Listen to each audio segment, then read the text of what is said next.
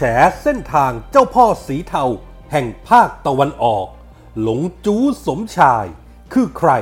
ทำไมไม่มีใครกล้าแตะ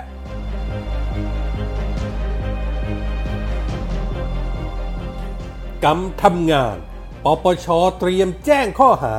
ภาพช่อและเพื่อนในชุดครุย ชี้นิ้วเบ้ปาก ใส่พระบรมฉายาลักษณ์ในหลวงรัชกาลที่ 9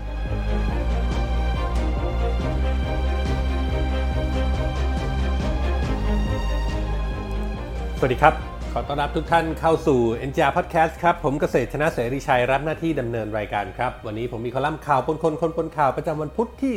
30 ธันวาคม พุทธศักราช 2563 มาฝากกันครับ เหลือเวลาอีกแค่ 2 วันเท่านั้นนะครับ ก็จะถึงวันขึ้นปีใหม่กันแล้ว ก็ถือว่าเป็นปีที่เราผ่านอะไรกันมา อย่างยากลำบากกันพอสมควร และก็ยังต้องเจอเรื่องราวอย่างนี้ต่อกันไปข้ามปีเลย ยังไงก็ตามนะครับ ฝากถึงแฟนๆเอ็นจาพัดแค่ทุกคน กาดอย่าตกครับ ใส่หน้ากากกันไว้พกเจลล้างมือกันตลอดเวลาออกไปไหนก็ระมัดระวังกันด้วยนะครับ มาถึงเรื่องราวคอลัมน์ข่าวเป็นคนคนบนข่าวที่ผมนำมาฝากกันในวันนี้ครับ บ่อนพิษที่ระยองทำให้มีผู้ติดเชื้อโควิดเพิ่มขึ้นวันละหลายสิบราย ล่าสุดมีจำนวนยอดสะสม 148 รายแล้ว เป็นการติดเชื้อแบบ super spreader กระจายออกไปในหลายพื้นที่ ตัวเลขที่เพิ่มขึ้นทำให้ต้องยกระดับมาตรการควบคุมโรคในพื้นที่อำเภอเมืองระยอง เป็นพื้นที่ควบคุมสูงสุด ว่ากันว่าในการประชุมครมเมื่อวันที่ 29 ธันวาคม ลุงตู่พลเอกประยุจันโอชานายกรัฐมนตรี กำชับให้ไปตรวจสอบค้นหาให้ได้ว่าเกิดข้อเท็จจริงเป็นอย่างไร ถึงได้มีการระบาดรอบใหม่เกิดขึ้น และติดแพร่เชื้อกันไปทั้งประเทศ ดังนั้นต้องไล่เรียงกันให้ได้ว่า เจ้าที่ส่วนไหนต้องรับผิดชอบ ไม่ว่าจะเป็นตั้งแต่ผู้กำกับผู้การไล่ขึ้นมาเรื่อยๆ ถึงขั้นถ้าสุดท้ายจะต้องย้ายผบตรก็ต้องทำต้องไล่เบี้ยกันไปให้ถึงที่สุด ว่ากันตามตรงเรื่องนี้นายกต้องรู้อยู่แล้ว แทบไม่ต้องเริ่มงมเข็มในมหาสมุทรแต่อย่างใด เพราะชาวบ้านรู้นักข่าวในพื้นที่รู้กันทั่ว ชี้เป้าให้ขนาดนี้กันแล้ว คนที่เป็นเจ้าของบ่อนที่เป็นตัวแพร่เชื้อจนเดือดเนื้อร้อนใจอยู่นี้ก็คือหลงจู้สมชาย ผู้มีอิทธิพลเบอร์หนึ่งในระยอง ที่มีธุรกิจสถานบันเทิงและเครือข่ายบ่อนอาเจ กระจายหลายแห่งนั่นเอง แต่ที่ผ่านมาไม่มีใครกล้าแตะต้อง เพจหมอตีสาธิตปิตุเตชะ รัฐมนตรีช่วยสาธารณสุข คนในพื้นที่โพสต์จดหมายร่อนเปิดผนึกถึงวันก่อนนะครับ สะท้อนความเรื่องนี้ได้ดีว่าบอนที่ระยองที่เปิดถาวร มีการลักลอบเล่นการพนัน โดยมีคนจำนวนมากเข้าออกในแต่ละวัน มีการได้เสียเม็ดเงินจำนวนมหาศาล และเป็นแหล่งแพร่เชื้อโควิด -19 ไม่ใช่เพิ่งเกิดขึ้นครั้งแรกที่นี่ แต่เมื่อเดือนมิถุนายน ปีที่มีการแพร่ระบาดของโควิด -19 รุนแรงในรอบแรก เจ้าที่ฝ่ายปกครองได้เข้าทลายเพื่อจับกลุ่มบ่อนการพนันแบบเดียวกันนี้ ที่ท้องที่อำเภอเมืองตำบลมาตาพุธจังหวัดระยอง จนเป็นประเด็นข่าวดังไปทั่วประเทศ ครั้งนั้นมีการโยกย้ายในตำรวจพื้นที่ 5 เสือที่รับผิดชอบและเกี่ยวข้อง โดยถูกย้ายไปประจำกองคับการ เพื่อตรวจสอบข้อเท็จจริงจากเบื้องบน ซึ่งก็เหมือนครั้งนี้ที่บิ๊กปั๊ดพลตำรวจเอกสุวัสด์แจ้งยอดสุขพบตร เชื่อผู้การระยองและสี่เสือ แต่หลังจากนั้นไม่นาน พอหมดกระแสจากสื่อและสังคมนายตำรวจทั้งหมดเหล่านี้ก็กลับมาทำหน้าที่เหมือนเดิม ด้วยเหตุผลไม่พบว่าเกี่ยวข้องหรือมีส่วนรับผลประโยชน์จากบ่อนของหลงจู้คนนี้แต่ประการใด ขณะนั้นมีการร้องเรียนให้ย้ายผู้ว่าราชการจังหวัด ผู้บังคับการตำรวจจังหวัด เพื่อแสดงความรับผิดชอบต่อสิ่งที่เกิดขึ้น แต่เหมือนจะไม่ได้รับการตอบสนอง ในแง่ของผู้บังคับบัญชาที่สูงขึ้นไป จากระดับจังหวัดในเวลานั้น ที่สำคัญไม่พบว่าเจ้าของบ่อนได้ถูกดำเนินคดีแต่อย่างใด ชาวระยองสงสัยกันมานานทำไมผู้มีอำนาจไม่จัดการสักทีมีหนำซ้ำลูกชายเจ้าของบ่อนยังได้รับการฝากฝังมาเป็นคณะทำงานของนักการเมืองชื่อดังซะอีก นี่คือสิ่งที่เกิดขึ้นแล้ว จากการปล่อยปละละเลย และจงใจหาผลประโยชน์ของฝ่ายปกครองและเจ้าหน้าที่รัฐ สุดท้ายทำให้ผู้คนในจังหวัดระยองและประเทศไทย ได้รับผลกระทบมหาศาล รวมทั้งตัวเลขเศรษฐกิจ แววว่าการติดเชื้อจากบ่อนนั้นไปติดคนในครอบครัวในและก็นำพาไปติดในโรงเรียน คนทำงานตามโรงงานในโรงงานอุตสาหกรรมใหญ่ ๆ ในระดับประเทศ ตอนนี้ระส่ำระสายกันเป็นอย่างหนัก แน่นอนว่าสิ่งที่ต้องทำวันนี้ก็คือ หยุดและควบคุมการแพร่ระบาดโควิด -19 ให้ได้ซะก่อน แต่สังคมก็ต้องการเห็นลุงตู่จัดหนักกับปัญหาบ่อนการพนัน จัดการตัวต้นเหตุ ซึ่งต้องสาวไปถึงตัวเจ้าของบ่อนเอามาลงโทษให้ได้ด้วยวกกลับมาเรื่องของหลงจูผู้โด่งดัง ว่ากันว่าหลงจูสมชายเป็นเจ้าของเป็นขายใหญ่ในยุทธจักรธุรกิจบ่อนการพนันที่ระยอง เส้นทางของหลงจูสมชาย นักธุรกิจสีเทาระดับประเทศ ที่ถูกกล่าวขานมาเป็นเวลานานในฐานะนักพนัน ตั้งแต่เริ่มต้นจากศูนย์ คนในวงการมักเปรียบว่ามาจากผี เพราะไม่มีอะไร แต่ด้วยความเป็นนักพนัน ใจถึงมีผู้หลักผู้ใหญ่ในจังหวัดระยองสนับสนุน จึงค่อยๆ เติบโตจากคนเดินโพยหวย ขยับมาเป็นเจ้ามือหวย เป็นเจ้าของสถานการณ์ สถานการณ์บริการในเมืองระยอง ทั้งนวดแผนโบราณคาราโอเกะต่อมาก็เข้าไปพัวพันกับแก๊งล็อกหวย มีด้วยกัน 3 คนก็คือ กลมบางกรวย ชัยโคกสำโรง และตัวเขาเองนั้นที่เจ้าของฉายาชายระยองหรือชายบ้านค่าย ช่วงแรกๆครับ แก๊งล็อกหวยก็จะเดินสายกระจายแทงเจ้ามือใหญ่ๆ ตามหัวเมืองต่างๆ และก็ไปสะดุดต่อที่เจ้าพ่ออีสาน โดยเป็กตัก เจ้าพ่อหวยเมืองสุรินทร์เห็นว่าถูกลูกค้าด้วยนามกินติดต่อกันหลายงวด และสงสัยกลุ่มของชายระยอง หรือหลงจู้สมชาย ในปัจจุบันคนนี้ จะเป็นตัวการ เป็กตักจึงเข้าแจ้งความกับกองปราบ ซึ่งก็เป็นที่มาของการเปิดโปงขบวนการหวยล็อก ต่อมามีการดำเนินคดี แต่หลงจู้สมชายรอดมาได้ หลังข่าวคราวหวยล็อกเงียบไป ชื่อเสียงของหลงจู้สมชาย กลับโด่งดังในยุทธจักรบ่อนพนัน และกิจการตู้ม้าตู้สล็อตทั้งนี้วงการบูลิมว่ากันว่า เขาได้รับการสนับสนุนจากนักการเมืองคนดังของจังหวัดนครราชสีมา นายตำรวจระดับพลตำรวจตีคนหนึ่งแถวภาคอีสาน ได้ให้สัมปทานบ่อนตู้ม้า ในพื้นที่กองบัญชาการตำรวจภาค 3 ทั้งจังหวัดนครราชสีมา จังหวัดอุบลราชธานี และอื่นๆ อีกหลายแห่ง รวมถึงเมื่อครั้งน้ำท่วมใหญ่ที่จังหวัดอุบล เงินจำนวน 1 ล้านบาทของหลวงจู้สมชายก็ถูกนำไปสร้างบารมี สร้างฐานสีเทาให้กับตัวเอง โดยมีลูกน้องคนสนิท ซึ่งแท้จริงเป็นโปรโมเตอร์ เป็นคนโปรโมทบ่อน สวมบทเป็นผู้ใจบุญบริจาค ด้วยความใจถึงอีกทั้งระยะหลังมีข่าวว่าหลงจู้สมชายมีอาการเพี้ยน เนื่องจากผลข้างเคียงของการใช้ยาบางอย่าง และอาจจะเป็นคนใจถึงอยู่แล้ว อีกทั้งมีแรงหนุนจากนักการเมืองคนดังภาคอีสาน ที่ทำงานตัวติดกับเบอร์ต้นๆของขั้วอำนาจในรัฐบาล หลงจู้สมชายจึงบ่ายหน้าเข้าสู่วงการบูลิมเมืองหลวง ระยะแรกสร้างความปั่นป่วนไม่น้อย เพราะการปล่อยสมุนมือขวาออกป่วน แต่ในที่สุดก็ไปไม่รอด ต้องกลับไปดูแลฐานเดิมคือภาคตะวันออก ซึ่งก็เป็นพื้นที่ของภาค 2 ภาค 3 จนช่วงหนึ่งถูกระดมปราบปรามจากชุดเฉพาะกิจกรมการปกครองอย่างหนักหน่วง จากการปฏิบัติการทลายบ่อนอาเจ ที่มาตาพุธจังหวัดระยอง ซึ่งก็ทราบกันดีว่าบ่อนแห่งนี้เป็นของหลวงจู้สมชายตามที่ปรากฏเป็นข่าวอย่างคึกโครม แต่ถ้าว่า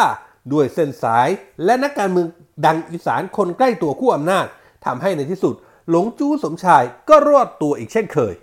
แถมดาบสองที่ฝ่ายมั่นคงเตรียมไว้เชือด ก็คือชุดปฏิบัติการของ DSI ตั้งเป้าขยายผลเกี่ยวกับการฟอกเงิน หลายคนเชื่อว่านี่คือปฏิบัติการการเชือดไก่ เพื่อปิดตำนานความยิ่งใหญ่ของเจ้าพ่อธุรกิจสีเทาอย่างแน่นอน แต่ผ่านไปเพียงไม่กี่วัน ความไม่ชอบมาพากลก็เกิดขึ้น โดยคอลัมนิสต์สื่อหลัก เริ่มเขียนแขวะปฏิบัติการนี้ โดยให้เหตุผลว่าบ่อนพนันเป็นหน้าที่ของตำรวจก็พอแล้ว ไม่เห็นจำเป็นต้องให้ถึงมือกรมสอบสวนคดีพิเศษ เพราะควรจะเอาไปใช้กับคดีต่างๆ ที่มีความสลับซับซ้อน สมศักดิ์เทพสุทินรัฐมนตรียุติธรรม ให้สัมภาษณ์กับนักข่าวว่า ในฐานะคนดูแลกระทรวง ไม่เคยถูกนายกตำหนิในเรื่องนี้ และก็เป็นการทำหน้าที่โดยปกติ อย่างไรก็ตาม สมศักดิ์ให้สัมภาษณ์ไปไม่กี่วัน ชุดปฏิบัติการของ DSI ก็ถูกยุบโดยไม่ทราบเหตุผล และปฏิบัติการสยบเจ้าพ่อภาคตะวันออก ก็กลายเป็นหมัน ไม่มีใครกล้าแต่ต้องหลงจู้สมชายอีกเช่นเคย จนกระทั่งฝีแตกจากกรณีบ่อนระยอง กลายเป็นแหล่งแพร่โควิด -19 ในครั้งนี้ งานนี้จะพิสูจน์กันหลายอย่าง และจะทำให้ประชาชนมีความเชื่อมั่นต่อกระบวนการยุติธรรม หรือยิ่งเสื่อม ถ้ายังปล่อยให้เจ้าของบ่อนลอยนวลอีกต่อไป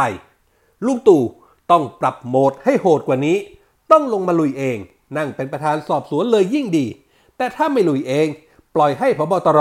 ว่ากันไปตามยถากรรม ประเดี๋ยวก็เข้าอีรอบเดิม ไม่มีบอลมีแต่สถานที่ลักลอบเล่นพนัน ตามด้วยไม่สามารถสาวไปถึงใครเป็นเจ้าของได้ ชาวระยองและสังคมตื่นรู้กันแล้ว น่าจะเป็นเครื่องมือบีบให้ลุงและผบตร action อย่างจริงจัง จะมาทำเป็นลูบหน้าปะจมูกเห็นทีจะไม่ได้ แถมในการที่ลุงลงบอกลงไปในพื้นที่ระยองเมื่อวันก่อน แล้วก็ลั่นวาจากับชาวระยองว่า ประเทศนี้ต้องไม่มีบ่อน จะกลายเป็นเรื่องตลกทันที หากลุงปราบปรามไม่สำเร็จ วันนี้ก็ขอเขียนแปะข้างฝากันไว้ ที่ลุงตู่สั่งไล่เบี้ยเอาผิดคนเอียวบอลและบอกว่าประเทศนี้จะไม่มีบอลรอดูรอชมว่าผลจะออกมาอย่างไรครับ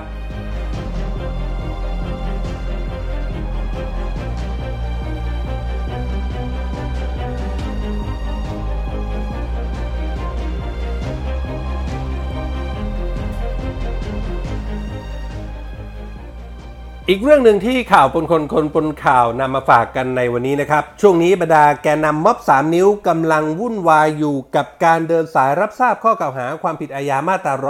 112 จากการปราศัยโพสต์ข้อความผ่านโซเชียลจับจ้วงล่วงละเมิดสถาบันพระมหากษัตริย์ จนต้องดิ้นรนออกมาเรียกร้องให้ยกเลิกมาตรา 112 ขณะที่กลุ่มบุคคลที่เป็นที่รับรู้กันว่า แอบอยู่เบื้องหลังม็อบ3 นิ้ว อย่างธนาธรจึงรุ่งเรืองกิจปิยบุตรแสงกนกกุล และพรรณิการ์ วานิช ที่เป็นแกนนำคณะก้าวหน้า ยังไม่ถูกแจ้งข้อกล่าวหาดำเนินคดี แม้จะออกมาแสดงความคิดเห็นแบบเฉี่ยวไปเฉี่ยวมาอยู่เป็นระยะ แต่ช่อพรรณิการ์ วานิชคงจะโดนก่อนใคร จากคดีเก่าที่เกี่ยวกับสถาบันกษัตริย์ คงจำกันได้ครับ เคยมีนักขุดคุ้ยในโลกโซเชียลนำภาพเมื่อครั้งที่ช่อรับปริญญาและมาโพสต์ตีแผ่ให้เห็นถึงทัศนคติของช่อต่อสถาบันพระมหากษัตริย์ ภาพนั้นเป็นภาพที่ช่อสวมชุดคุยรับปริญญาของจุฬาลงกรณ์มหาวิทยาลัยกับเพื่อนๆ โดยมีเพื่อนคนหนึ่งชี้นิ้วไปที่พระบรมฉายาลักษณ์ในหลวงรัชกาลที่ 9 พร้อมกับเบ้ปาก และช่อก็โพสต์ข้อความกำกับว่า ภาพนี้ไม่ควรมีคำบรรยาย และจากนั้นภาพนี้ก็ได้มีการถูกผู้นำเข้าร้องเรียนต่อคณะกรรมการป้องกันและปราบปรามทุจริตแห่งชาติหรือปปช ให้ดำเนินการไต่สวนนางสาวพนิกาวานิช เมื่อครั้งดำรงตำแหน่งสสบัญชีรายชื่อ และโฆษกอดีตพักอนาคตใหม่ ว่ากระทำผิดจริยธรรมร้ายแรง ตามมาตรฐานทางจริยธรรม ของตุลาการศาลรัฐมนูญ และผู้ดำรงตำแหน่งในองค์กรอิสระ รวมทั้งผู้ว่าการตรวจเงินแผ่นดิน และหัวหน้าหน่วยงานธุรการของศาลรัฐมนูญ และองค์กรอิสระพุทธศักราช 2561 โดยข้อ 3วรรค 5 ของกฎหมายดังกล่าว ระบุให้มีผลบังคับใช้กับสสด้วย ช่อถูกร้องว่าโพสต์ภาพและข้อความใน Facebook ที่อาจทำให้ประชาชนเข้าใจไปในทางเชื่อมโยงกับเรื่องของสถาบันพระมหากษัตริย์ อย่างมิบังควรหรือไม่ เพราะรัฐธรรมนูญระบุว่าสสจะต้องให้ความเคารพ และปฏิบัติให้เป็นไปตามรัฐธรรมนูญ เทิดทูนสถาบันพระมหากษัตริย์ ส่วนมาตรฐานจริยธรรม ระบุไว้เช่นกันว่า ต้องพิทักษ์รักษาไว้ ซึ่งสถาบันพระมหากษัตริย์ อีกทั้งรัฐธรรมนูญหมวด 2 พระมหากษัตริย์ มาตรา 6 องค์พระมหากษัตริย์ทรงดำรงอยู่ในฐานะอันเป็นที่เคารพสักการะ ผู้ใดจะละเมิดไมิได้ และในข้อ 6 ระบุว่าต้องพิทักษ์รักษาไว้ ซึ่งสถาบันพระมหากษัตริย์ เอกราชอธิปไตยบูรณภาพแห่งอาณาเขต และเขตที่ประเทศไทยมีสิทธิอธิปไตยกิติภูมิ และผลประโยชน์ของชาติ ความมั่นคงของรัฐ และความสงบเรียบร้อยของประชาชน นอกจากนี้ในส่วนของมาตรามาตรฐานจริยธรรม หมวด 1 มาตรฐานทางจริยธรรมอันเป็นอุดมการณ์ข้อ 5 ระบุว่า ต้องยึดมั่น และทำรงไว้ซึ่งการปกครองระบอบประชาธิปไตย อันมีพระมหากษัตริย์ทรงเป็นประมุขตามรัฐธรรมนูญแห่งราชอาณาจักรไทย การที่ช่อพนิกา โพสต์ภาพและข้อความในลักษณะดังกล่าว อาจเข้าข่ายขัดต่อรัฐธรรมนูญ และขัดต่อมาตรฐานจริยธรรม จึงอาจผิดจริยธรรมร้ายแรงได้ ล่าสุดครับ มีรายงานว่ากรรมการปปชได้พิจารณาข้อเท็จจริงกรณีดังกล่าวครบถ้วนแล้ว และเตรียมแจ้งข้อกล่าวหาช่อพนิกาในเร็วๆวันนี้ และนี่ก็เป็นเหตุผลว่าทำไม คนกลุ่มนี้ถึงดีดดิ้นต้องการแก้รัฐธรรมนูญ หมวดพระมหากษัตริย์ และมาตรา 112 กันนะครับ